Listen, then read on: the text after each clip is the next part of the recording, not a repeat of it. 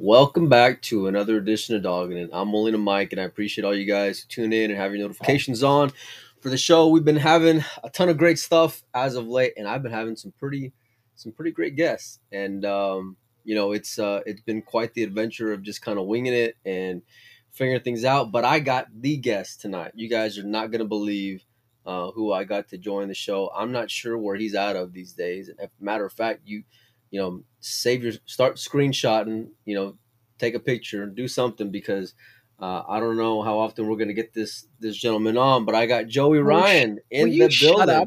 In will the you, building. I take a couple weeks off. gotta act like a welcome ass. Welcome, welcome, welcome to your show, buddy. How are you? Oh man, I'm good. I'm good, Molina. It's good to see you. It's good to be back, man. Hey, we got about 20 people jumped on so far. Let us know if you can hear us and see us okay uh, we are to talk some pool. You know, it's to have be a good time. What do you think, Mike? Yeah, I'm looking forward to it, man. It's uh, I always love talking pool. It's been it's been a long day, but uh, uh, we we persevere. So, uh, and I'm always down for some pool conversations. I don't know if you saw, but I posted a question of the day today on Patreon, and uh, I did not see that. No, yeah, you no. got to go on there and watch it and give your response because you know it has to do with the uh, let's just say it has to do with the pretty busy pool calendar lately and what it means to professional pool players. So I'm sure the Patreon wait, wait, wait, what's that? What what at what direction is that topic going?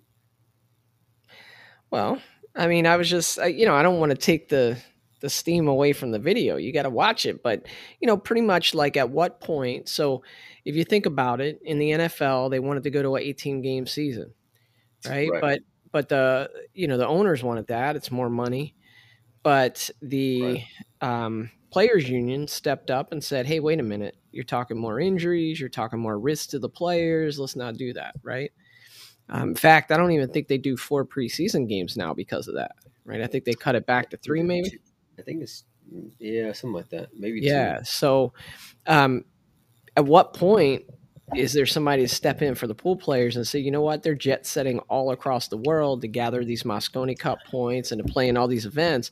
It's right. a happy problem, right? We got a lot of events, but at what point is it too much? And so I'd like to get your response to that on the Patreon so our supporters can see it.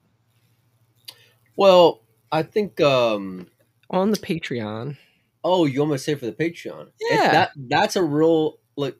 Look, uh, it's deep. Eh, it is. It's a very sensitive subject. Um, one that I'm, you know, gladly go and have. And I think there's multiple layers to it. You know, not just like tournament and scheduling and, and figuring things out from a budget standpoint. At the end of the day, everyone's a um, everyone's you know in charge of their own business. You know, so um, they got to make those decisions. But I'd love to have that conversation. So man, let's do it. I don't.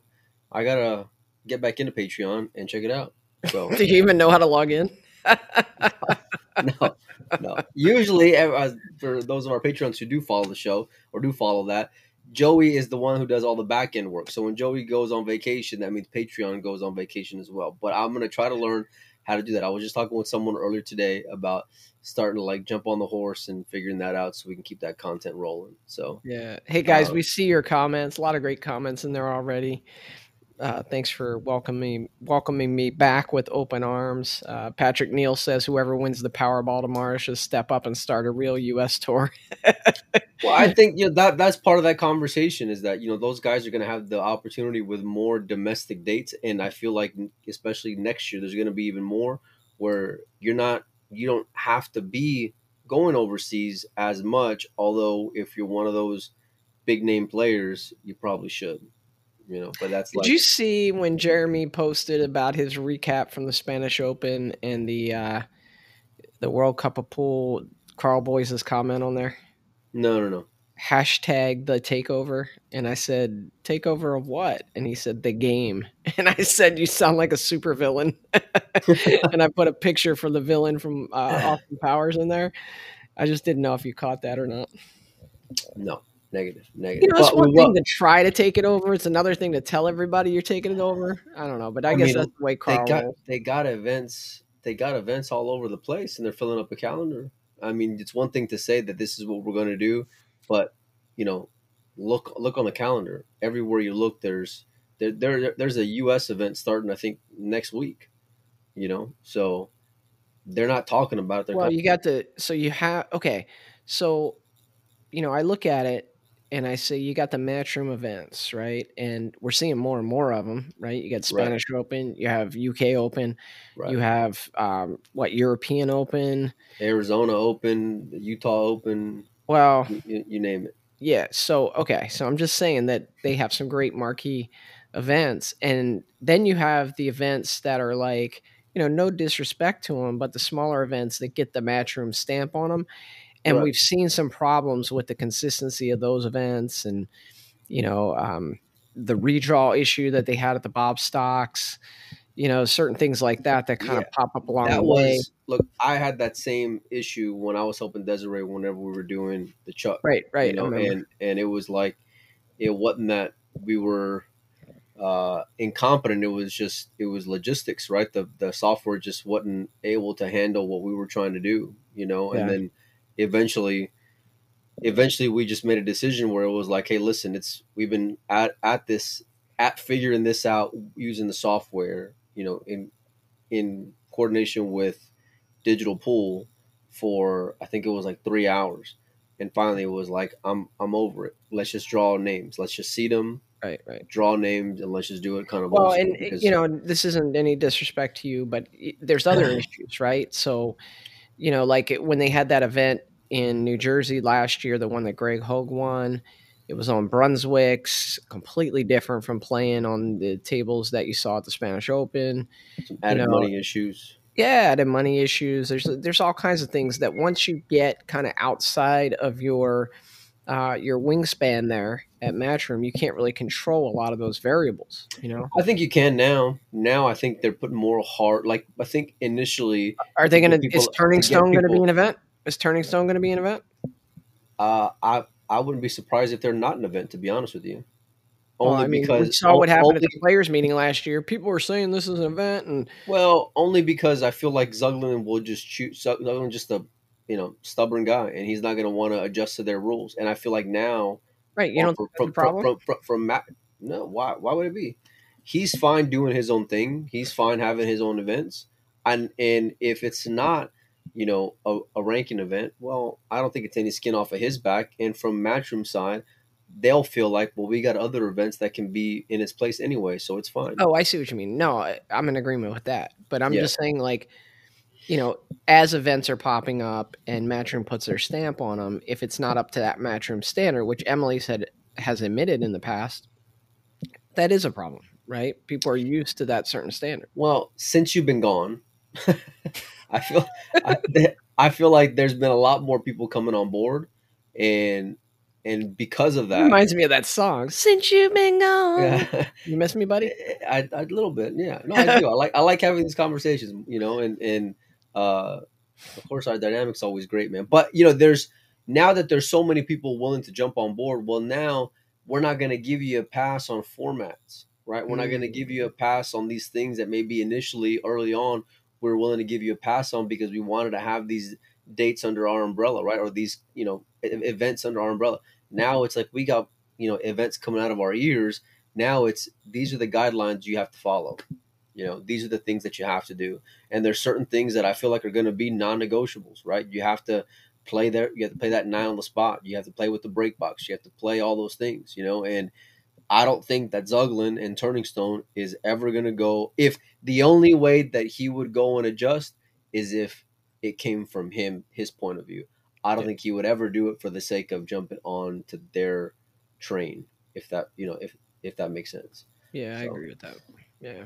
I'm, I'm just that's just my opinion on it. So Hey, so I know you already talked with JJ about Spanish Open and World Cup of Pool, but you and I haven't even talked, man. We've been busy. I've had stuff going on. You've been interviewing everybody under the sun. I hope people have enjoyed it. But um, I just want to hear your thoughts on the Spanish Open. Uh, you know, it's funny because Bosch makes the finals, and I remember watching him in like the first round, and I'm like, this guy's playing terrible. He's gonna be like out of this in no time. I reached out to Mark. Super hot. I, I, reached out to Mark. I've yet to get a response, and I may or may not have gotten left on red. So I'm hoping that oh. uh, I'll at least get a response, and maybe just because of my opinion on you know leading up to it, I should say. So, um, what was that? Did you knock him? Hell, I mean, you just knocked him right now, and like no, the, I didn't in, knock in, him. in your intro, Look, you're like, we've all had I don't think he's going to get, you know. Obviously, he's a capable player, but we've all had tournaments like that where the tournament starts out and you look like you can't make three balls, and then all of a sudden you catch a gear. I, never said that about the guy. I've never said I watched that about the match. I forget what match it was. Both of them were dogging it pretty bad in the match I watched. Welcome back, then, Joey. Welcome back, buddy. Coming in hot. but look, yeah, I mean, by all accounts, I didn't get to watch many of his matches, but he really caught fire and and played great for the rest of that tournament, which he's, was a surprise. He's Lely's got a lot of respect for Mark. You know, I saw that. Obviously, you know, they're, you know they're both from the Netherlands. He knows his work ethic. He knows what kind of player that he is. You know, do I think he overperformed? Yeah, up until this point, I feel like he, he did. You know, and and you know there would need need to be more um, consistency going deep on that stage. He's always been great in Euro tours, right, and been you know solid around the tour for for many many years. Everyone knows he's a dangerous out, but um, yeah, I mean, he went on a run. You know, he he, he got fortunate at times in late in matches, uh, especially that that um, Kwok match where you know he leaves that nine ball hanging and Mark just couldn't Mark couldn't get wet falling out of a boat. You know, until the very end when that ball's hanging in the jaws and and just kind of got got away with one, but he made the best of it and he was in a really good spot to win the event overall. You know, I didn't. I told Jeremy this, but I didn't think he had I didn't give him much chance in hell to beat Dang. I thought Dang was no going to. he left you I on thought, red. I thought he was going to beat him by like three games. To be honest with you, that's what I told Mike. I said Dang. I think I think it's going to be like a three game spread. Is is what I felt like. And Mark came out and just you know hit him in the mouth. You know. So what did you know about Dang leading up to that match that kind of gave you the idea that he was a heavy favorite in that? Because I don't know much about the guy. I saw his break. I saw his match with Sky, and it was scrappy. But like when I'm looking at a player, and, what I'm taking into consideration looking at Dang is he hasn't been around in a while, right? So like he's gonna have holes in his game. It's just natural, right? Even like the great Wu and all, everyone's Wang Can was a you know shell of himself, right? All these players, they don't come out looking like Claudio. They don't come out looking like you know, Kyle Alvarado from the Philippines. They don't come out looking like that. Like percentage wise, even if you're an elite player somewhere else, you're gonna you're gonna kind of have that Bambi effect when you come on the ice over here, right? Yeah. And so when I'm looking at Dang, there's a few things that I thought could could sustain him, could help him weather the storm, and one of them was that break. The other thing was that when he's hitting the ball thick, well, that's something that he can adjust to as the turn as the tournament goes on. But he had flashes within that match where I thought, man, he was really running out fluidly, comfortably, and with a lot of confidence. So that with that break, just that's when I said, hey, listen, if I'm gonna pick someone who I think could go on a run here, it's that dude, man, because there was that. I mean, like Neil said, hey, eye test. Son. I was gonna say I love I love our supporters. Patrick yeah. Neal says he passed the eye test. Yeah, yeah, oh. yeah. He didn't Mario he it, that's for sure. You know, and I love Mario, but you know he he came up clutch, man. He came up big time. You know, so so Mike, great, your great favorite event every year, your favorite event is the World Cup of Pool. Absolutely. Did you leave this year's World Cup of Pool thinking like it's one of the best ever? Yeah, yeah, I did. Oh, I mean, like, maybe I don't know. I, I, I didn't really gauge it like that to be honest. I didn't really clock it in that regard because I already just you know it's already one of my favorite events. So I don't you know that's not like on on the scale for me. You know, um, but I love the stories from it.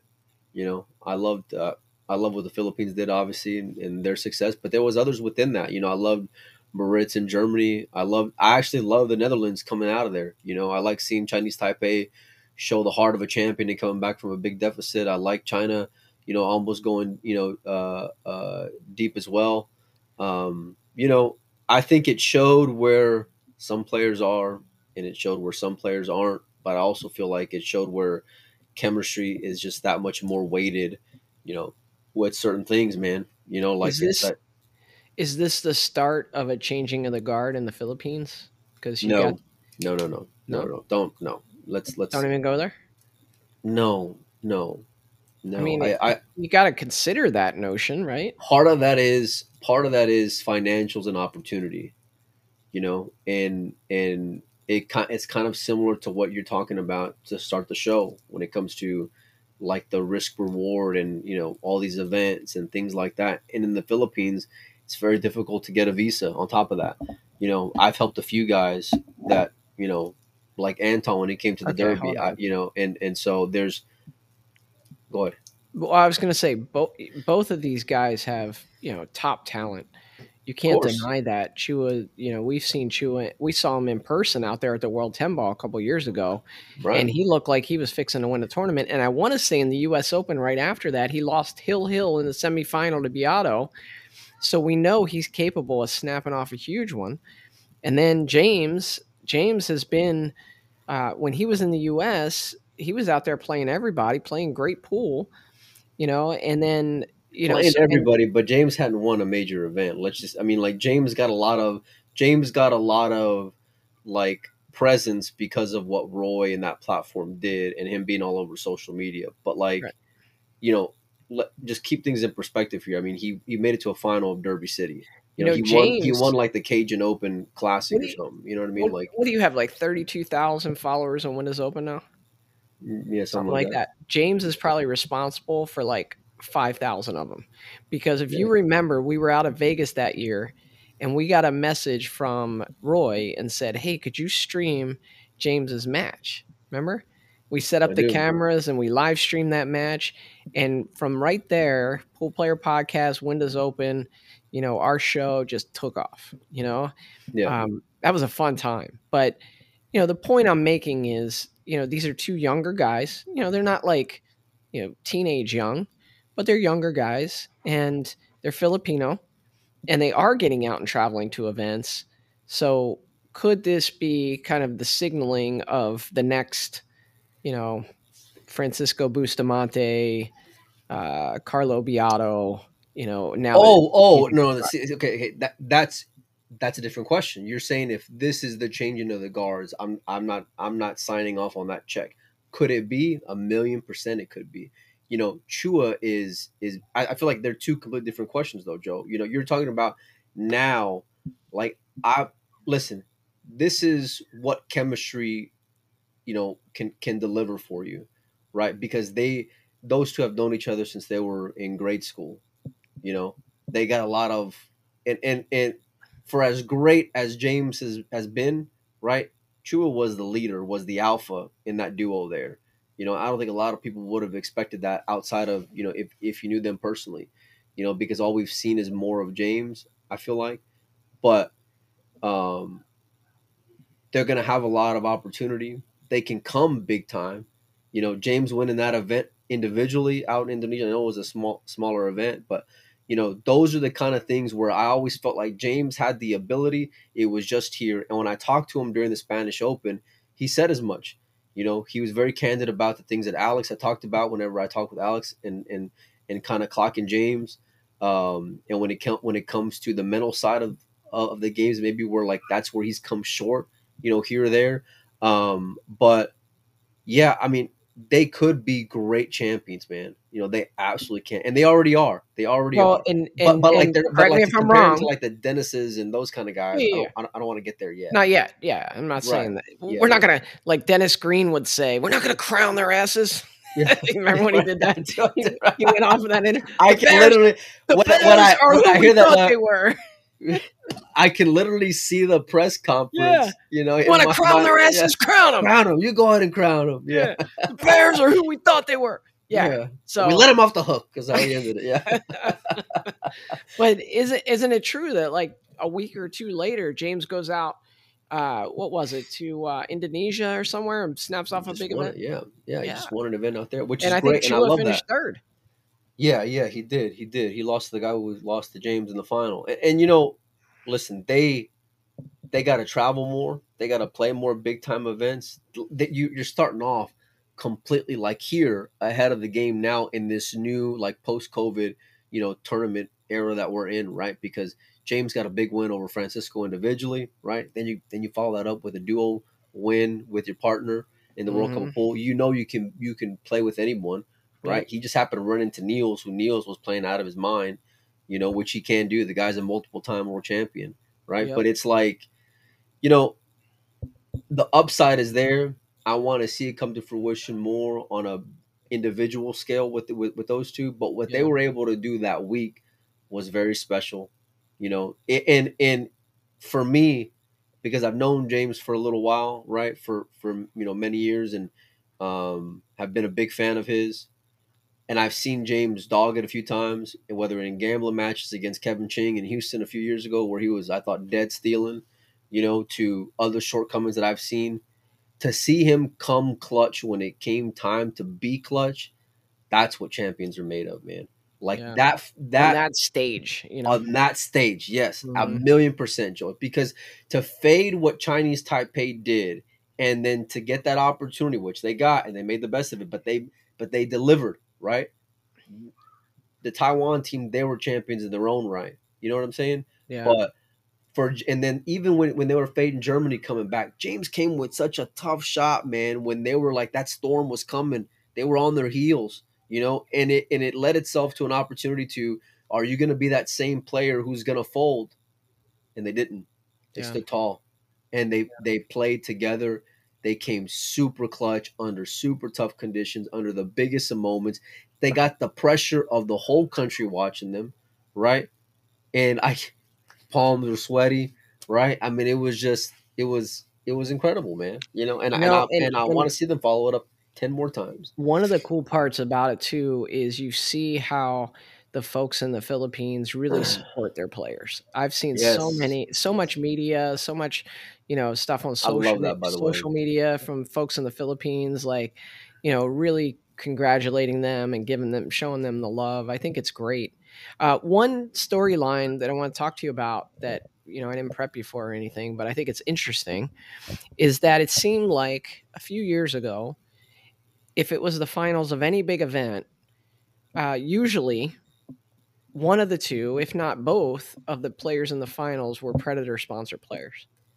And one thing that I've noticed is recently, oh Joe, Joe, Joe. hold on, Cuetec has been adding to their stable of players and and uh, it seems to be purposeful in the people that they're signing. You know, they're they're kind of up and coming players in the game or players that are that are really hitting that big stage.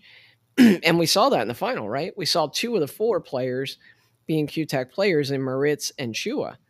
So uh, I don't know if you've noticed this, but it seems I like have. you know a couple years ago it was Shane and, and Fedor you know and so now they've added all these pieces along the way sky woodward went deep in that spanish open you know so, the last two events have chris melling who was just deep in a in a chinese eight ball event melling. as well you know you have you, you you mentioned moritz and we all know the you know where where his stock is heading to right now you know and there's a common denominator there you know amongst all those players with great resumes and successes. And and even what makes it even cooler for me is just because of even though you're saying they've added more players, relatively speaking, it's still a pretty small stable. Mm-hmm. You know, mm-hmm. it, it's a small nucleus of players. They're very selective compared they to. Absolutely Predator seems to sign a lot of players and gets a lot of great players. They were they were trying to get your next born, you know. So Predator Predator will go after whoever.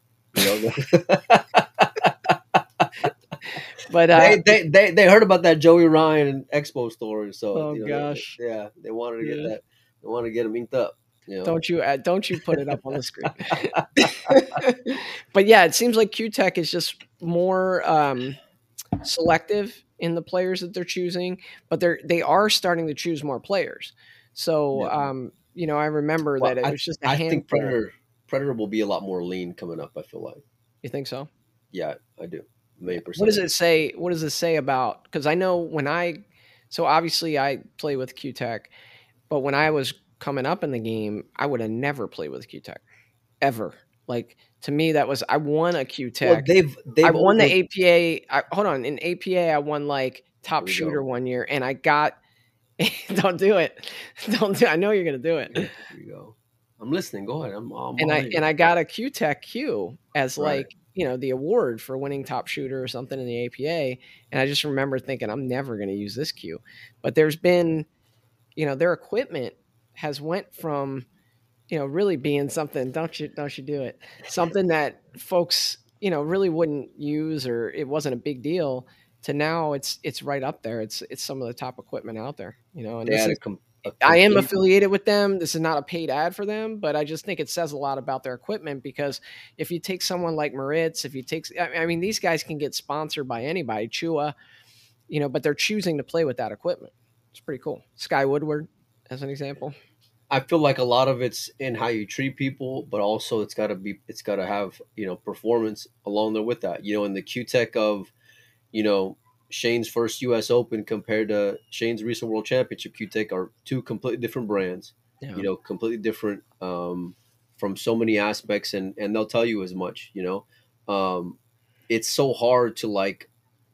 I feel like in a lot of a- aspects, Cuetec had this like stigma almost. You know, where yeah. Um, just as far as reputation. And not only have they overcame that, but then now their equipment is more looked at as as being more premier, along with being affordable and available for everybody. You know, so Right. and it doesn't it doesn't it doesn't hurt the fact that. And listen, they are a sponsor of some of the other things that I'm doing. We got a great relationship with them. Joey's is is a sponsored player, but like if anyone knows me, you know, they know I I'll I'll tell it like it is. You know, Yes. I'll say what's on my mind. I don't I don't give mouth. a sh- I don't give a shit. You know, I had somebody run their mouth yeah. today about you on one of my Facebook posts and said Yeah. that you cheated them out of forty dollars. So I cash apped them forty dollars. Did you? Stop Nice. talking trash about you. Nice. Well, How many other like- that- do I have to pay that for? sounds like that sounds like Stephen Fair is what it sounds like. That's who it was. yeah, he's a real gem. He's, he's probably been blocked by like everybody under the sun. By the way, Well, he's forty dollars richer today. nice man. But your debt is paid. Your debt is paid. Don't worry about I, it. I oh, I'm kind of that, that makes my skin crawl a little bit knowing you sent that Joker forty dollars. Anyway, Hey, but listen, uh, when we get to Seattle for that uh, Don Weir tournament, I'm looking forward to that one. I'm going to show you my new toy. I just got it. It's uh, a Cuetec four x eight, You're making it real awkward when you start off like that. Like just prep us a little but it's navy blue and it is beautiful. And I packed all my cubes in it. I'm so excited to get out there with it. That's gonna be a good time. I'm actually I'm actually signed up for that event. I'm gonna be hitting balls. I saw your name on the players list, and I'm like, wait a minute. Do people not realize? Do you you're know how really many messages I've gotten about that? You know? it's unbelievable. Hey, Yeah, if no, you it's guys aren't doing anything, what date is it, Mike? April or August uh, 26th, 27th, or 25th? I, I got a I if got you're a not doing anything, fly out to the Seattle area, Everett, Washington, for the Don Weir tournament, Don Weir Memorial, and you'll get a chance to see Molina Mike actually play some pool for two for two matches. I got a lot of stuff coming up for that event. I've been in coordinating, talking with Jason quite a bit, and he's a great guy, and um, I got a lot of respect for him. And, We're gonna stream uh, some, stream some matches. Yeah, we'll have the ability to. I'm pretty sure. So I'll bring my um, equipment. it- we got to figure out like the logistics of the internet at the location, all that stuff. But um, yeah, it's gonna. they- It, it's a it's a big. I didn't realize it was gonna be that big of a list. That was gonna be like a small list of players. I didn't realize it was gonna be that deep and a lot of big names on there. So, so I wasn't I wasn't prepared, but uh, no, it's gonna be a good time. I think right before that is the um is the Brendan out in Sacramento, so that'll be like two weeks of Oh, you're gonna go um, from there. You're month. gonna go to the Brendan first. yeah, I think so. I know, yeah, yeah, definitely I am. So you're not gonna come to uh, Phoenix for my birthday before that. I'll see you soon after, you know. Oh, so okay. and I may not see you between now and then the way you've been running, so who knows? Uh no, but it's um I got a lot of stuff planned for it. I've been getting a lot of uh pictures and stuff from Jason and we got a lot of fun stuff. I've just been my mind's been like really geared towards just staying busy and these juniors and trying to pump them up and and do all that stuff along with like the other million things when it comes to pro events that are coming up. But um it's soon about the shift. So um Well, I want to make an announcement. So, uh, I haven't been doing a whole lot with podcasts, so my apologies. But I am going to within the next week. I am going to be launching some merch. Uh, haven't figured out all the logistics on it, but I'm gonna obviously I got to get Molina's approval on some of this. But uh, we've had a ton of people ask about hats, shirts, things like that, and it's time. It's time to get some stuff out there, get some stuff in your hands. So uh, stay tuned for that. If you want to support the show, that's a great way to do it, right? If, when we get the merch, one, They'll get something, not like the, some of these Patreons waiting heard a question of the day in a minute from you, Joe. Well, you know, I was just gonna say, so so some of them you can purchase the merch, and then you know as you're out and about wearing it, it helps to promote the the show. So get more people watching. Hey, what's Doggin' It? And then you could tell them, right? And then uh, secondly, if you want to support the show, you can head on over to Patreon and check us out, patreon.com slash Doggin' It. Uh, we really appreciate it. Oh, great idea. Patreon sponsor discount code. I love it, Patrick Neal. We'll take care of that make sure. Oh, that that we can do for sure. Yeah, for sure. So, Molina, before I get to this next, uh, Joey's handing out forty dollar bills evidently, so we'll for sure get only the people, yeah. only the people you, you cheated out of forty dollars. Apparently, he'll still be but, bitching, I'm sure. but uh, hey, I want to tell you a quick story. So, yeah. um, I, I drove to Lake Tahoe for a soccer. I'm glad you're back, buddy yeah, it's it's good to be back. But uh, you know, my wife, she's like, I've never been to Lake Tahoe. I want to go. And so we had an opportunity to go with the boys for a soccer tournament. And I'm telling her, like, this is not good. I got to fly back out of town the Monday we get home. So, like, it's not a good time to go. You're only going to get to watch soccer. We're not even going to be able to enjoy the lake. So, anyway, we go there, drive 13 hours. We stopped in Barstow, California. Why are you giving me the finger? I was giving the finger to Franco. oh. so then we, uh, we, but that drive from Barstow, California to Lake Tahoe, it's amazing. It was beautiful. It's right on the back of Sierra Nevadas, snow capped mountains at the end of June. It was crazy. Okay, but we were up there, stayed at the ski resort up there, did the soccer tournament, had a lot of fun. Even got a chance to go in the lake, which was freezing cold, by the way, and do what a little fish. It? Uh, it was like uh, 48 degrees or something. It was crazy. The lake was? yeah. Dude, I mean, it's, at, the, I've, it's I've been like I've been doing these like cold dips, man. It's been right around like 52 to 57. Telling you, you got to come over to my house, man. I have a That'll, cold plunge. Yeah, that's what I've been doing. I've been going like here, son, like here, and yeah. just how how long you staying in there? I only stay in for about a minute, but Ranelli can stay in for three minutes at a time. It's pretty nuts. I've been staying for like a minute, and the last time I did four. That's strong. That's strong. But now I, get it down to forty eight, like at my house, son. No, anyway, so we we enjoy the weekend. It was great, and it's time to come home. And so I got a hotel in Vegas. Don't ever drive from Tahoe to Vegas at night because I'm driving through the the middle of. Uh, first of all, I thought if I'm ever going to see a UFO, this is the time, and I didn't. Yeah. So I'm very disappointed about that. Second of all, we drove show. through Nevada, northern Nevada, for two and a half hours and did not see another car. Did not have cell phone service. I'm like, if I break down out here, I am screwed because I don't know how to fix nothing. We're just gonna be stuck I'm not on the side of the road. There's probably was, a couple dead bodies out there too. By the way, it was crazy, bro. It was crazy. So anyway, we finally got to Vegas. We made it okay, and then we drove home the next day. But it was crazy. I when I was in, when I was staying at Oscar's house, there was just like the drive. I believe what you said because there was a some of those drives there were gorgeous, especially as the sun was setting at certain times of the, of the night. But like one part of where I was going, I was driving with uh, Oscar and Desiree. I said, "What is that?" And like way in the distance, you can see a. It was like eight degrees outside, beautiful weather. But way in the distance, you could see a mountain with snow, and they were yeah. like, "That's Tahoe." They were like, "That's Tahoe," and I was like, "No kidding." And it looked it looked beautiful from wherever the hell we were at. So it's really nice. Um, I highly recommend it. And I did see a pool hall, but I didn't get a chance to stop in, which really sucks. But they didn't want that smoke, Joe. Don't worry about it. Yeah, they didn't want it. I would have had to show them what I did at the Super Billiards Expo back they in. Don't, they don't know, man. They don't know. They're gonna learn the day. They're gonna, they're gonna find out. Oh gosh. So, uh, so Mike, the other thing I want to talk to you about, which I think is kind of interesting. So, we, you know, we've seen those mob events, thousand dollar entry fee. Yeah, uh, they host them in Vegas. Jack and and Rebecca, they do a great job with those. I've actually been there. I commentated one of them. Um, but you know, those are usually 16 or 32 players.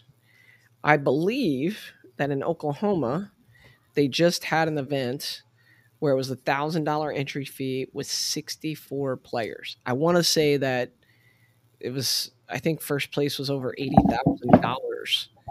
And we've talked about this before with the mob events. And, you know, and I tell you, I, I don't know if that's great for pool.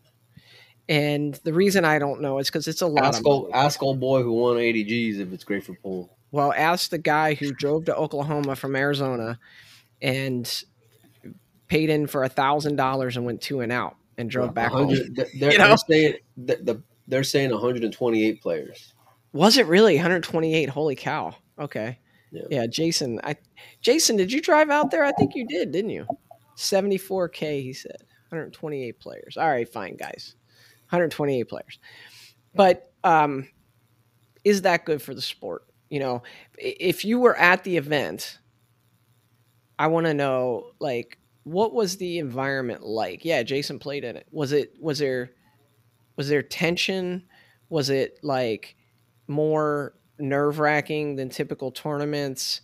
You know, I'm just curious because you know, it would seem to me because I played in weekly tournaments where the entry fee was twenty dollars, and you know, players are you know bitching and moaning and fighting over like calls and stuff, and you know, for a chance to win one hundred and eighty dollars. So this is in some ways kind of life changing money. I'm curious to, to see if anybody has any comments on that. And Mike, I want to get your pers- perspective. I know you like the mob events, the 32 and 60, 16 player fields, and it's a lot of money. But, um, you know, are you down with a 128 player, $1,000 entry? Well, number one, if I'm going to do it, I'm going to do it in Vegas and not Oklahoma. That's number one. How the Why? hell they got a 100? Because it, because have you ever been to Oklahoma? yeah. that's, that's why then. That's why. Okay. that's messed that's, up. Yeah, that's why. All right. Well, there goes like a hundred of our followers. Listen, sorry, I'll see y'all. I'll, I'll, see y'all later. I'll see y'all in Oklahoma. Okay, don't call me. I'll call you. that, that is such a Texas thing right now. You're it is. It is Texas am, superiority. There's certain things, man. I've been Oklahoma like probably twice in my life. And there's a lot of great guys in Oklahoma. Joey's from Oklahoma, Chips from Oklahoma. I like those guys quite Dude, a bit. Your best pool memory is from Oklahoma.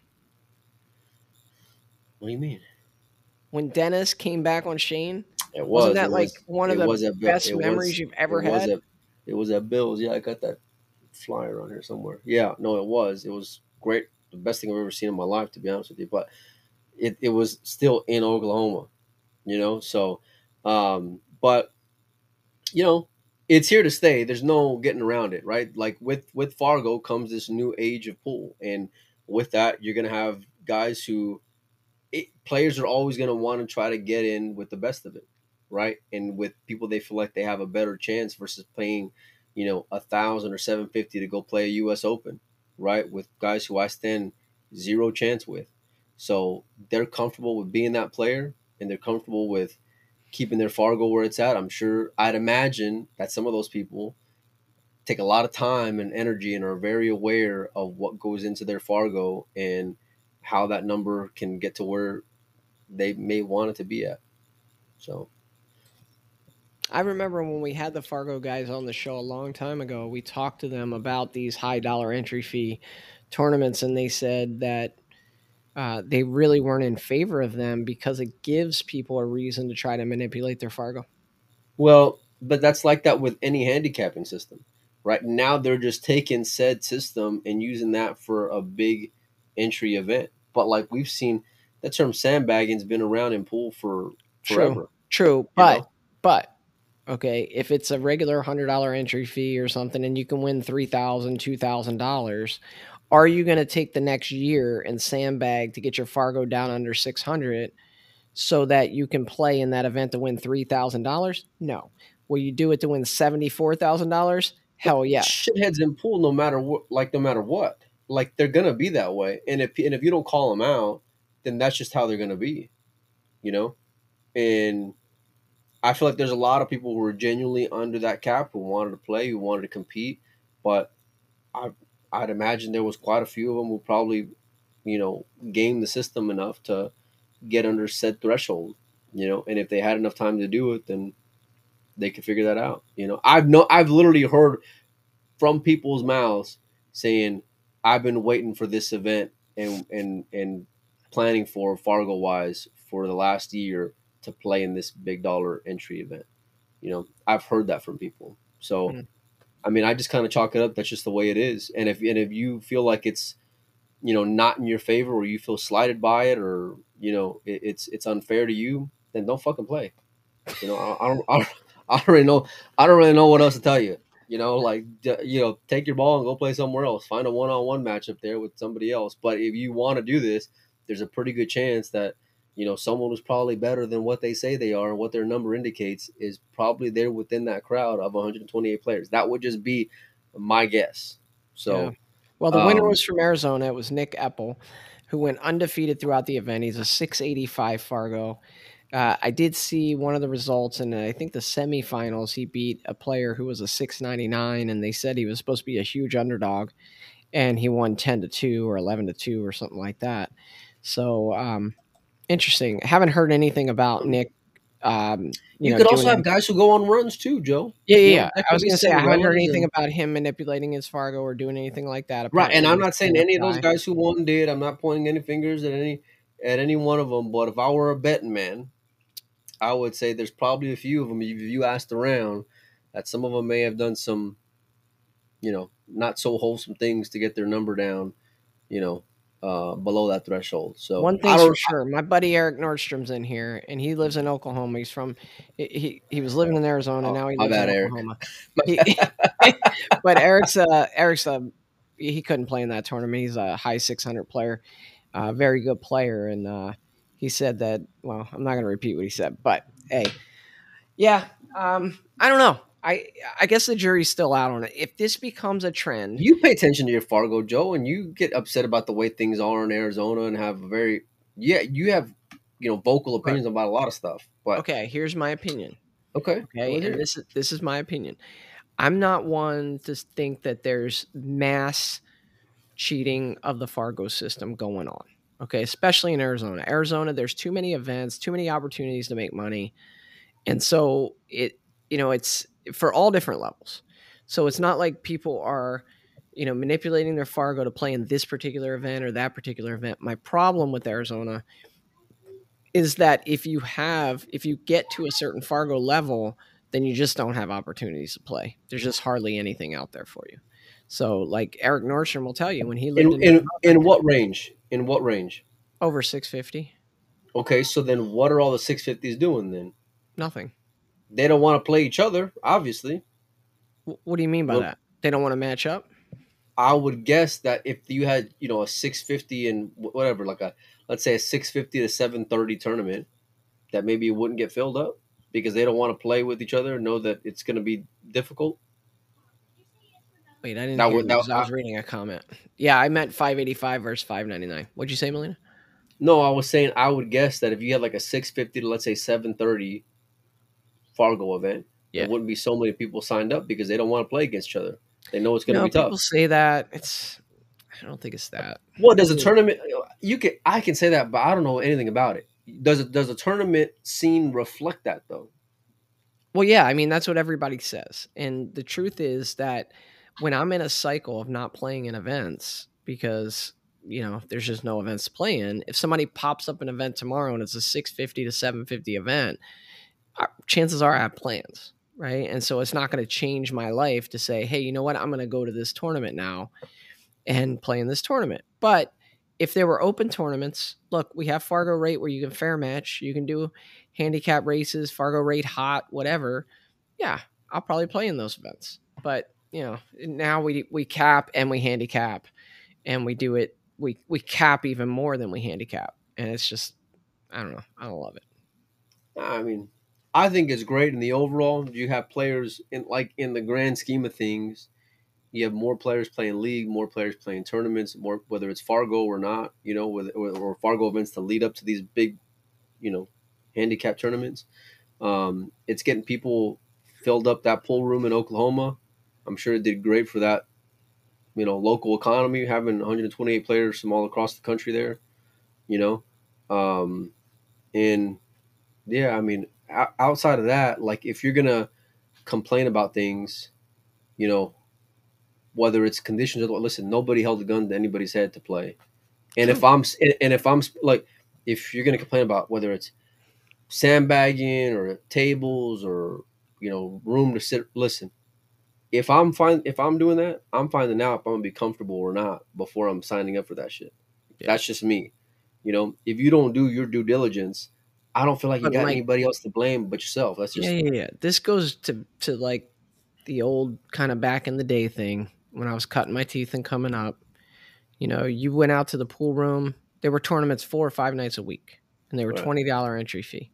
And you went out there, and there were three or four pro level players in the tournament. You knew you probably wouldn't win a tournament, but you knew you'd learn something and you get better, right? And you go out and you compete, and you'd get better. I think now the problem is people don't want to. People yes, don't want to get better. People don't want to get better. They don't want to compete against better players. And they say that it's so funny because they flip the argument around. They say that about the 700 shooter. Oh, you don't want to go out and match up with Scott Frost, who's a 765. No, I don't want to match up with Scott Frost. I don't really want to match up with anybody. I don't want to go out and play $100 sets, $500 sets right now because I, I don't get a chance to play that often. So I'm not in stroke, you know, but I would love to go out two nights a week and play in a $20 entry fee tournament. I'd like to do that. Can't do that. So that's my point. Um, back in the day, just go just go meet a meet a friend, Joe. Get how about this? Go get the Salado app. Uh huh. Uh huh. Get the Salado app. I love Salado. Find you a Salado matchup. You know, and and try doing it that way. Listen, look, I'll, I'll give look, you an example. No, no, no. When, when, when, when I'm here in town, on, let me let me say this point. Let me say this point because that's what people say all the time. Go match up. Go match up. Right? No, or just go play, or just go play recreationally. Is what I was going to say. Listen, no, no, no. A, but even that, even that. Look, here's the thing you what you don't understand if you and I match up, okay, and, and we play each other, you might learn a little, I might learn a little, you know, whatever happens, happens. That set, hold on, that set or that couple sets we play, it's over. But if I go to a tournament and I play six different players throughout the course of the night with six different scenarios, get to witness six different ways people break, people play position, few new safeties I've never seen. Mm-hmm. That is much better seasoning than playing one person over and over again all night that always makes similar decisions, right? And guess what? If you're a 585 shooter and you're doing that against 650s and 700s and 720s, well, now all of a sudden you're adding knowledge to your arsenal that's going to make you a better player. Problem is, right now, you're a 685 and you're playing in 685 and unders or, or 585 you're playing in 585 and unders you're not adding that art that knowledge to your arsenal right? You're playing people who play your level or below and you're not really gaining a whole lot of knowledge. So i'm off my soapbox. Look you you said you wouldn't want to play hundred dollar sets. If I asked you to gamble even playing hundred dollar sets, would you gamble with me playing hundred dollar sets? No, because you're a friend, and I'd torture you you would. If Eric Nordstrom it. asked me to gamble for hundred dollar sets, my buddy in here from Oklahoma, I'd play him. It would be a competitive matchup. I'd play him. It'd be fun. It'd be interesting. So, but I guess your point is like if I could make hundred dollars, you know, off of beating somebody I knew I could beat, would I do it? No. I, I never even felt right about that, Mike. When I would travel and I would go into pool rooms and people would come up and ask me to play, you know what I'd say? Hmm. They they'd ask me to play, and I'd say, okay, but I play well. I'm just letting you know now because I didn't want that drama of I beat him out of have two you sets. The, have you heard of the Super Billiards Expo? well, I didn't want that drama. Is that is that what followed? Is is that what followed that? I mean, listen here. My my point is that I, I understand what you're saying, and there's plenty of you know people who don't share that same mindset, and you can't change that you know, who maybe they don't want to get better for whatever reason, or maybe they do want to get better, or maybe everyone's just got a ceiling, you know, and that's just that's just where where they're going to end up at, you yeah. know. Josh Hines, Josh Hines, one of the comments, you get you can get better now by watching YouTube rather than getting your teeth kicked in by someone you'll never beat. That's the difference. Adapt and evolve. Josh, that is so that is such crap. okay. That is absolute crap. You cannot by watching YouTube, you cannot replace the experience of playing somebody better than you. Thank you for that, following the show, but your comment is crap. Okay, That you can't do it. wow, Joey's Joey's just on fire. Joey's been saving up Come on, Mike. for the last couple. No, Look, I I I, I, I will agree with that. I, you can you can learn from watching YouTube, but that's not going to help you go execute when there's pressure. There's a big difference. Yes. You know, a and you big know big difference. The one exception to that is maybe some tactical moves in one pocket. Okay, I've watched a lot of one pocket, and I do think But you still have to execute though. You can You execute. you can see like, hey, there's an opportunity to do this shot, but at the end of the day, you still gotta hit it the right way in order to execute said shot. yes. You know, so I'm I'm I'm not gonna argue that at all because you're 100 percent right for once. You've What? had like Can one, I record one- that? Hold on, is this You've had like one great take in like six months, which is great. You know, I'm thrilled you're back. But uh no, you know, it's listen, there's a guy here in town where I'll play him. He, he's great. He's an older guy, but he runs balls really well. You know, Hold on, hold on, hold when on. Look at that comment by Josh. what? He appreciates the disagreement, but you'll never see a shot in person that you can't see on YouTube. Okay, you'll never execute a shot on YouTube that you can execute in person. How about it? Okay, go ahead. Tell me the one. Say, say- that again. You'll never execute a shot on YouTube that you can execute in person. You can execute it. You just gotta execute. No, you though. cannot execute a shot on YouTube. How are you going to Oh, do that? oh.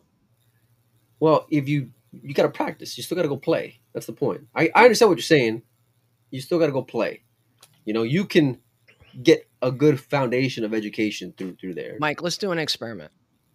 Take the next year for four hours a day. You watch pool on YouTube, and I watch and I pool up. as it is, man. I can't. I can't. I can't watch that. Right, tell me the story about the old guy. What is it? No, it's just he's a, he's a gr- he runs balls really well. You know why I hang out with him when I'm in town? It's because he's good company. Me and him don't ever gamble, and I'm and I'm fine with it. You know, there's a couple of guys in town that I do like to gamble with. You know, but but I I would not trade a day of not gambling to go hang out with my buddy, who I know we're both trying our asses off and we enjoy each other's company. Yeah. You know, and and it's just genuine, sincere, competitive fun and I learned from him. You know, You know who one I'm- of the best gamblers in the country is who makes a really good living gambling pool? please don't tell me you're gonna bring up Jason Hunt. I'll No. I'll block I'll block I'll block you instantly. Instantly. Oh gosh. Yeah, certain certain things are just crossing the line, Joe. I No. can't have uh, No, let me tell you something. His name's Mike Davis. Okay, Mike Davis lived on the East Coast, you know, pretty much his whole life, and he travels up and down the East Coast, and he finds players to play. And you know what he does? He beats them. And you know what he does after that? He's the nicest guy you ever meet. And so people love losing to that guy. I've handed Mike Davis four hundred dollars at the end of the night and said, "When can we do this again?" you know, it's like it doesn't make sense. Like he's giving me the last three and nine ball when he's in his prime, and I lose 400, four sets for for a hundred each. I hand him four hundred dollars. I'm just like, "Do you have time tomorrow to play some more?" You know, it's like he just has this way when he matches up with you of making you be known like you know like showing that you're important too and he'll give you some advice but not enough to be able to beat him you know and he'll just be kind to you and nice to you and he just keeps taking your money you know and and one day i asked him about that i'm like why are you so different than all the other players? And he's like happy customers you know happy customers smart man. Right? Got Yeah. gotta keep gotta keep uh gotta keep the fridge stocked, you know? So Yeah. no, Okay, it makes sense. It, it you know, everyone has a different way of doing things and look, if you you're always gonna have like that stigma when it comes to events when you're doing something like that, no matter what. You know? And you gotta know that by now. Your head cannot be under a rock because if you're if you're well aware enough of your Fargo to go play in that event, you know that there's probably other people who have sandbagged at some point or another yeah right? So it's like you kind of get what you pay for there. At the end of the day, you got to go and play well, you know, Yeah. and you got to go and and and go on a run and get some rolls like any other event and be able to adapt and you know, it's um yeah. I mean, so they had the mob i think it was called the gunslinger it was 32 players a thousand dollar entry and our buddy rick glasscock calls me up uh, messages me and i call him for the, for the Efren ball, is that I'm what I called actually i get no i got him the effing ball Finally, but i'm talking to him and he's asking me about chris lulick and i'm like chris is a good player I think he can do it. And he sent me the player list, and I looked it over, and there were good players on there. But I was like, you know, Chris really bears down. He get goes hard for the cheese. I like Chris Lulick. I think you should buy him in the auction. So Chris Lulick finishes second in that event. Nice. And, yeah. And so I reached out to Rick and I'm like, hey, you bought Are Chris. you kidding me? Like, no, I didn't buy him. Are you kidding me? Let me tell you all a story one time. Let me tell you all a story one time. So there was a gambling match going on in Colorado or Utah, maybe it was some Arizona guys. I don't know, but I knew Joey knew him, right? I knew, I knew instantly. I, I knew instantly Joey knew him. So like, I'm gonna make sure mm-hmm. Adam King when- versus Chris McDaniel. when I'm getting my money in, right? I want to, you know, do my homework a little bit, especially if I got some like resources that I can go and, you know, knock on their door, right? So what do I do? I call my buddy Joe, right? I said, "Hey Joe, you know these guys?" "Oh yeah, Mike. I've known them for years." And I said, "Great. Well, they're playing a match, so I need to know where to put my money on." And I'm not going to say whose name that he said, but the guy who the guy who he said to bet on, I I was like, "Yeah, that's what I thought." Good. That's what I'm going to bet on. Got robbed. and I mean just like robbed, like just just it, it was I'd never seen somebody break 10 ball that well ever in my life. what- Chris McDaniel did. And that and that You know, that was that was the exact same table that Danny Olson beat Chris Reinhardt on, where Danny Olson broke like King Kong. So that table Dude, has a tendency to break well. on that guy. I fired on that guy. And Joey just like I mean, Joey was like, Yeah. You well, know, you know I, what happened? I pick him bad sometimes. So look, said. Adam King had just gotten back from the U.S. Open. He had done really well there. He was kind of on a roll. He was playing good, and he matches up against Chris, who was coming off a huge layoff. And Chris is a great player, but he was coming off a huge layoff.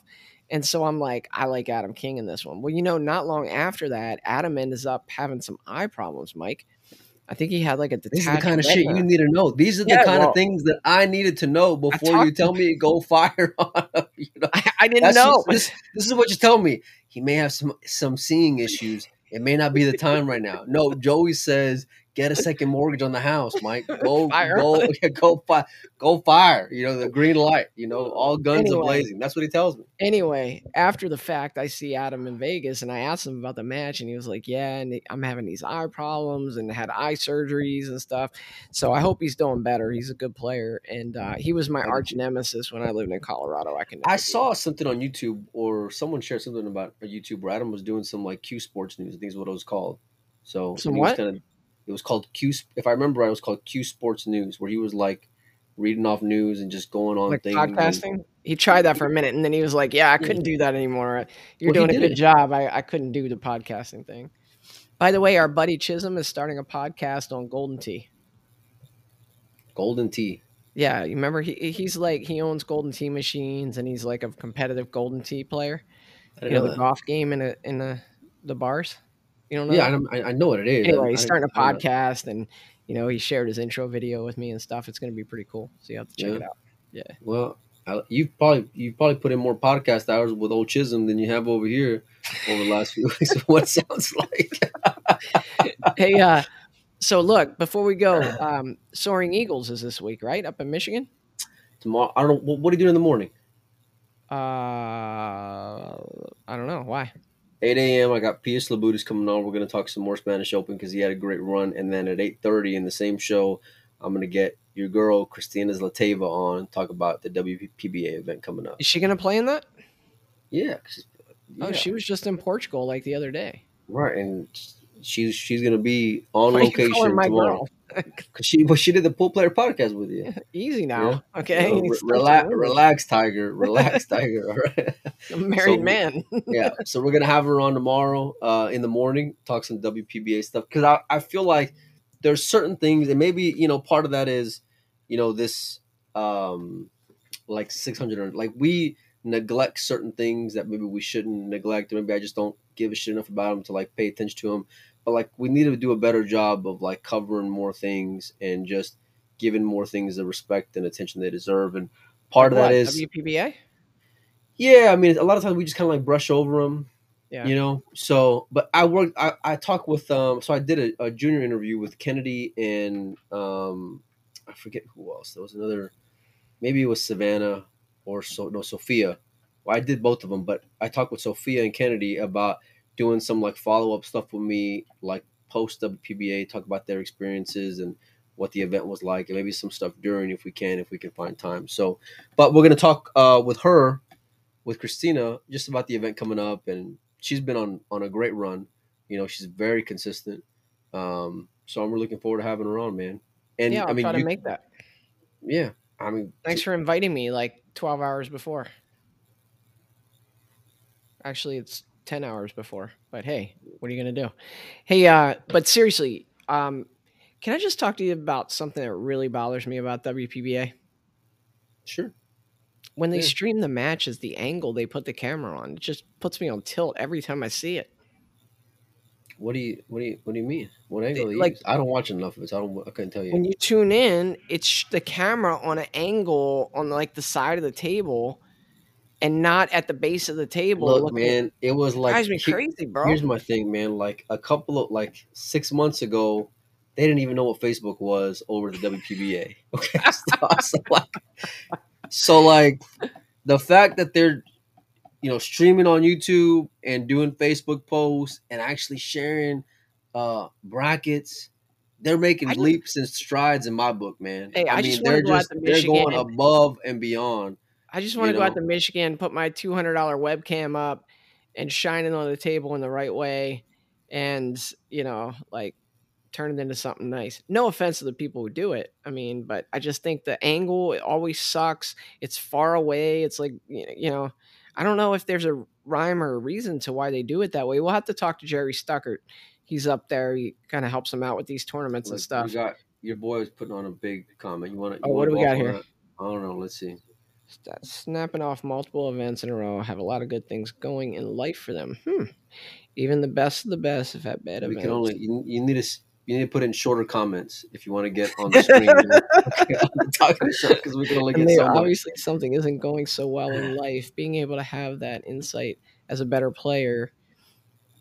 Okay, so I guess he's trying to say that like it, I think there's a lot of merit to this actually, um, you know, because when you have stuff going on in life, tough things, it's tough to have the mental clarity to play well. I can get down with that. You know, there's times in life where things are stressful, and uh, it's just tough to play good pool. But when you can relax, when you can clear your mind, you don't How have the hell did we get there? I don't know, but it's interesting. I don't know how we got there. I don't know where this all came from. We you let me give you Joey's number, and then you shoot me a PM. I'll get you Joe's number, and uh, you know we can we can hug it out. I don't know how we got there. You're right. I mean, any, anything to do like you got to find like ways. that comment though. I kind of like that comment as opposed to his other one about like you can be a world champion watching YouTube. But I like that comment. We were just talking about WPBA and angles. I don't know where we. and before y'all were going at it about YouTube, you know, tutorials and stuff. You know. Yeah. Well, know anyway. I don't know. Anyway. Been- Okay, so question for you: okay. Will they get the camera angle right? One, Doubtful. two. Will we have a surprise winner of that event? Two is no, because I just looked back. I messaged I messaged the It's WPBA never and a they sent me surprise with WPBA. You never like have the an upset. same. It's like the same like three girls, four girls who have been in finals or have won the event over the last like two years at, at a at a minimum. I was It's going back great. and I was going back and looking. No, it's not. It really isn't. But as I was much going as back. people like kind of dynasties like Chicago Bulls, stuff like that. They also like parody. Well, I can appreciate greatness, but like this is like okay, we fast forward. You know, you know what Sunday is going to look like because it's always looking the same on Sundays. You know, it just does, and you know, the cream tends to rise to the I top. gave you, I don't know if they're all there, but if I gave you like Allison, Kelly, and uh, like Amber Chen, if or, or you know who's who's the other girl that's been winning? Uh, Away. Wait, If I if I gave you them and said I'll give you those four players and or, or you can take the field, who would you take? oh, I'm snap calling taking them. Like how you told me to snap call on, on Adam. That's how. That's how By the way, I owe you a hundred dollars. from what? Well, you just you just paid off forty for me. So what do you owe me a hundred for? I owe you sixty because the because the players that I took over the field Oh, in the. Spanish Open. I don't even think they made like the final 16. Yeah, you like, and I and I'm the one who's known as the jinx, which is the irony in in that in that whole thing, you know. But this is where pool's going, you know. And in, and in the in the on the male side, it's been the last two events where you've had more guys kind of make names for themselves or go on runs, and you know, since actually since Sufi, you know, and even Yeah. and probably even before then, Yeah. you know, like Francisco wasn't Fran, he was always that guy who was knocking around the final sixteen, final thirty two Yeah. you know, for for many many years. He could beat those big names. You know, you talk about like how Sky beat uh Ko nine to whatever. I remember very specifically a international in the last few years where I'm watching Fran play Ko on a side table way in the back, you know, and I'm like, this is a matchup I want to see. And Fran ran over him, nine one, somewhere around there, maybe 11-1. I That's mean, like it was, yeah. I mean, just beat him, and look at where he ended up being. You know, I don't think that like will translate to everyone who has that kind of win to go on what, what he did, but like you're trending the right way, you know, and more kind of the- upsets. Franco's point in here where he talks about like the younger players getting closer to to doing well in these WPBA events. Really those the the reason to watch right now for me are those younger players and the dominance of the Fishers to me at this stage of their career. You know, both of those are intriguing angles for the WPBA events, but you know, seeing so many of the same names that, you know, aren't getting there um I don't know. It's not doing. Well, what do you me. mean? Who's well? Who ain't getting there? Hey, Who ain't getting there? everybody other than the four names we talked about. See, I don't know. I mean, like, I can take like Kristina for example. She's been third, second. Oh, yeah. You know, she's she, she's been real She's consistent. I can group. take that. If you don't, if you take the field and she's in the field, you might lose because she's ready to snap one off. Well, yeah, but there's Tkach. There's you know, um, Yeah, th- those two, the the two Kristinas, the two Fishers, yeah. you know, and then a couple of best Asian players that are in it. Margaret, yeah, know, but I mean, I'm not going to say anymore. I don't mean said- any You've already said why would you, start started the show with with hot takes from the beginning? I don't know why you would stop now. I don't I don't mean any disrespect. You know what I mean? Like It's not being disrespectful. You're just saying how the results have been over the last few years. I literally went back and looked at them the other day. You know, Yeah. because they they sent me the link to AZ Billiards, which has all their history, and I went back and I clicked event after event after event just to see where was Kelly. And you know what? Where was Kelly? Where was Way? Where was Allison? And, and you know what? It didn't. It, I didn't have to scroll too much when I clicked on each event to see where they were at, because they were usually at the top. You know, every, every, every single one of them. So I mean, I I look.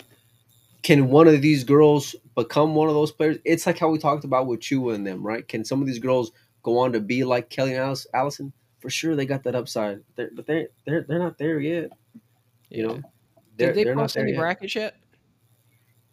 No, man, they may they may not even have cloth on the tables out there. Michigan, you, know, you don't even know. That's, that's not my, I'm just kidding. You know, I actually I saw I saw it and your friend's gonna come back on the show and chew Okay, listen, no, no, no. You know what pissed me off? Uh, let me let me tell y'all something because we're like family around here, right? So I was doing when when I was doing shit with Nate, right?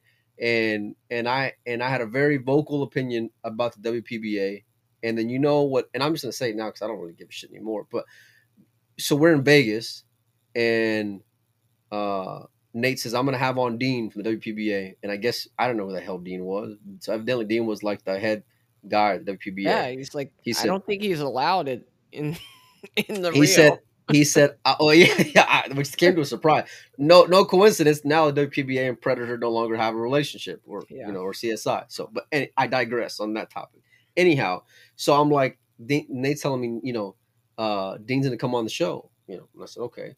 I said great when is it well you know he don't want you on the show. And I'm like that's spineless mother, you know? So anyway they lost he lost all my respect. What they're doing now is great.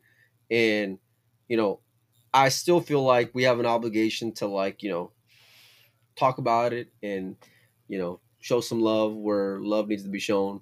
Um but that guy i i don't give two shits about that guy you know? So he didn't want but, uh, Molina Michael on the show. Well, I Yeah, just you were coming out with some you- zingers. if you're going out of listen, if you're gonna go out of your way to dodge me like that, it just shows to me how gutless you are. You were coming know? with some zingers though, bro.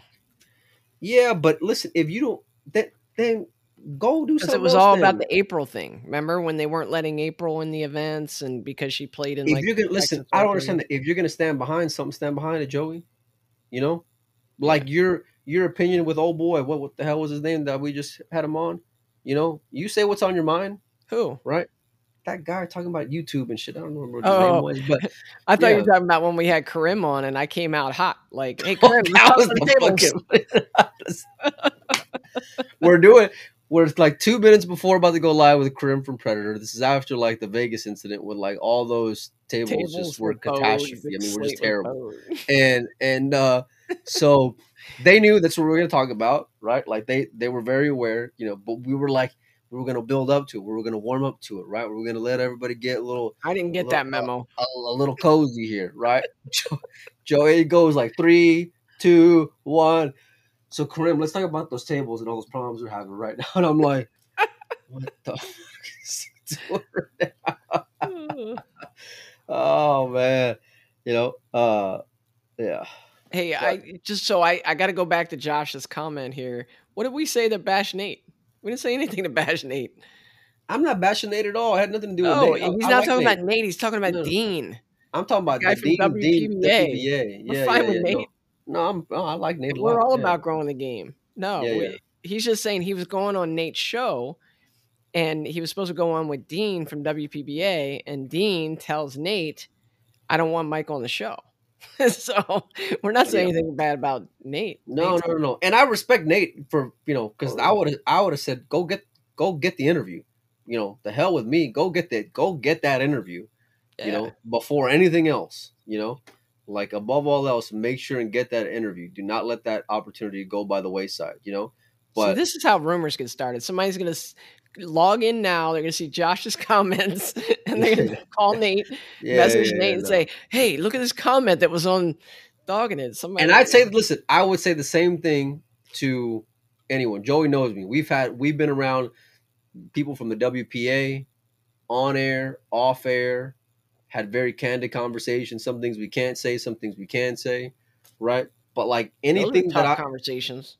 Yeah, yeah. But you know, like you did the same thing I did to Karim with Stuart Rogers from the WPA. You remember? I, no, the hell with don't don't no, no, don't don't say that. Don't don't don't put me in that category because I was literally quiet for like 30 minutes. I sat there with the microphone like Uh, this for I- like 30 minutes while y'all talk about Australia and and the and the leagues that were going on. so And hold I'm on, just, hold on. And hold on. I'm just I'm just in the middle while you two go back and forth. Stuart comes and introduces himself. And I like by Like, yeah, way. tell me about yourself. He's like, yeah, I'm, you know, I'm this in Australia. That's how it's da, supposed da. to be with Karim. It was supposed to build him up. We warm Yeah, up. We warm and then up. he hold on. And then he's like, Yeah, so I bring this whole contingent out here from Australia and New Zealand. It's great, blah, blah, blah. And then he's like, I'm also a newly appointed board member of WPA. And I'm like, Great, I'd love to ask you about that. And he's like, Go a little easy on that because I'm like brand new. I, I, so I didn't get that memo. I did not get that memo. That Mike- was not told to and Mike me. was doing one of these with the microphone. This is what I love, Mike. When you're in the you're in the booth and he's there and you're asking zingers and you're holding the mic like this and you're just like, so what do you say the WPA does? and What is it Stuart's like? like, It's like it's Uh-huh. like it's like office space, right? What would you say the meeting you of the do Bobs. here? Yeah, what would you say you do here? meeting of the Bobs. no, I mean, yeah, yeah, yeah. I- You know, I just I I didn't get afterwards. Joey, like, you know, Joey just tells me, Mike, what the hell was that? And I said, What do you mean? You know, like, what do you mean? What was that? He said. You were supposed to take it easy on him. I said, "Why didn't you tell me that before we, we went live? I, you never told me that. You never Well, like, like he's a he's a brand new WPA board member, like Well, I mean, new. listen, if you're gonna if you're gonna jump on in the water, you better know it can get a little chilly around here. You know, as all as all I'm saying. I'll you tell you know? what, Patrick Neal is my favorite supporter. Best show in a while. Joey's here. What? Coincidence? We we have been on people's shit list and on people's good side, you know, and and it's but it's by being true to who we are, for better or worse. Yeah. You know, and some people will leave us on red. Like I hope Mark does come on the show because I'd love to have him on. And you know, some people probably won't ever come on ever. You know, which is fine as well. You know, and uh, but hey, listen, there's been times when I've apologized to a lot of people too. You know, there's been times whenever um, you know, I, I had to go and eat my words. Bisha Bosch, one who you know, Oh, you said okay. you said couldn't you said couldn't run four balls. Evidently, is what He you, looked like that in the earlier match. I forget who it was with. Yeah. whatever hopes I have of him coming on the show, they're gone now. Look, Like, I know I've a great player. I know he's a great player. He is a and great that's why I was surprised when I turned it on and I'm like telling the kids, "Oh, this should be a good match." And we we're watching the match and it's like brick, brick, brick. So when I when I tuned in later and saw that he, uh, you know, in second, I was like, "Wow, no, it's got you it know together." It was, and that's like I love, I love these things coming out of events because I literally said whenever we were like me and Mike were talking about like potential Final Fours or whatever or finals, I said, man, ain't nobody trying to see Dang versus Beast Bosch in the finals. That's exactly what I said. really? That's exactly like you can go back and replay. I said nobody wants to watch Dang and Beast Bosch in the finals, and then ended up being one of the best finals. One of the ever. best finals ever. Yeah, so Way to go, how- Mike. So you really know what you're doing here. I also picked Dane to win it all in the round of 64, buddy. So I, you know, I can I can hang my hat on that one too. You Dang, know, uh, dang, that's pretty know, good. but no, this is I love talking about all things that you know as as much. hey, as what else? What are we forgetting? I don't know. We got a bunch of. I got a lot more junior stuff coming up. Christina tomorrow. P.S. I'm working on like Landon and a few other ones. Uh, a few of the a few of the juniors uh, leading up to the event out in Illinois. Um, I, I don't know. I saw that. Oh, don't know, I saw- Iowa Big Dogs is coming up. I think. Yeah, you see that post by Buffalo talking about Evan and not getting any love on Billiards Digest? I don't No, know I much see that. bus, but that one was a little, little rough, a little rough on old send that to Panozzo. I didn't see that one. Yeah. he, he Yeah. knocked Panozzo pretty good. Well, just like you know, they didn't show any love to Buffaloes, you know, Oh yeah. on on Billiards Digest, which, you know, I love Mike, so uh, yeah, I'm not gonna say anything bad about it, you know. But they got they let a lot of Look, hey, there's going to be more of that, right? With more and more events popping up, more yeah, marquee other, events. listen, we we we talked about it quite a bit on here. Yeah. you know and I, i've talked about it whenever i'm you know talking uh, other events with when i talk with jeremy about one pocket i'm always trying to bring up that conversation and you know it's we always talk about buffaloes. yeah well i mean we didn't we could have done a better job this year i felt like You We, there we need to do our one pocket power rankings again, son. we've been Lots saying that changed. for like a year a lot's changed yeah. yeah i mean a Let's whole do lot's changed well, All when right, you gonna I'm going to get to work on that gonna be back on in like seven hours. you gonna be Right. there in the morning Huh? I'm at this conference. I'm in Houston right now, right? I'm at this conference, and there, was this really awkward moment today where this guy came up to the booth and he looked exactly like Sky Woodward, and I was I so wanted to ask him for a picture, so You I could like so I could have posted it here and said, "Who does this remind you of?" I mean, he looked just like Sky Woodward. It was a little awkward. you should have taken the photo Maybe. i've almost done that before too i was at a gas station and could have sworn that that guy was corey Deuel. Oh, really? Yeah. Yeah. when you do what we do, it's like everybody we see, we have to really. And they have no idea what we're talking about either. Yeah, yeah, because we're just we're solely in the pool world, and that's where our mind's at. But yeah, Like walking down the hall, it's like that guy looks like Evan Lunda. Oh, that guy. Like... yeah, yeah, yeah. No, for sure. Well, hey, Mike, it was good getting back with you guys. Thanks for your support. We're gonna um, we're gonna get that merch out soon. Uh, at least some t-shirts and some hats. Hopefully, some sweatshirts. You know that kind of stuff, so you guys can uh, wear it to the pool room, support us. Also, remember if you'd like to support us and you're not already doing so, you can head on over to Patreon.com/slash dogging it. Um, different ways to support us over there, and we're going to be throwing a lot more content up there in the near future. So, thanks for tuning in, and we will catch you guys next time.